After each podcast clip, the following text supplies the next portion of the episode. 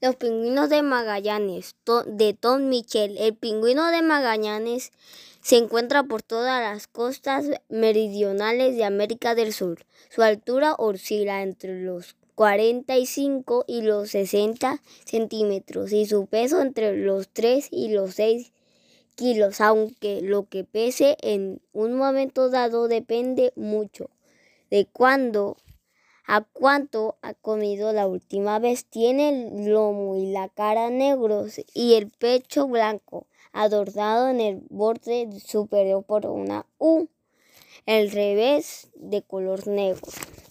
No son gráciles fuera del agua, parecen que tienen el cuerpo demasiado largo y, el, y las patas demasiado cortas, su hombro o escápula son bastante bajos y los huesos de, sus alas, extraordinariamente planos y finos, les dan el perfil de un boomerang.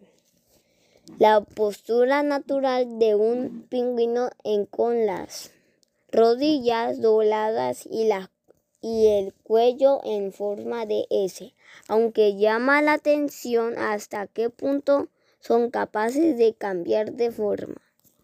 Al agacharse se vuelven casi redondos, postura que ayuda a, conservar el calor. También puede enguirse, en cuyo caso presenta un aspecto muy envuelto, alto y elegante.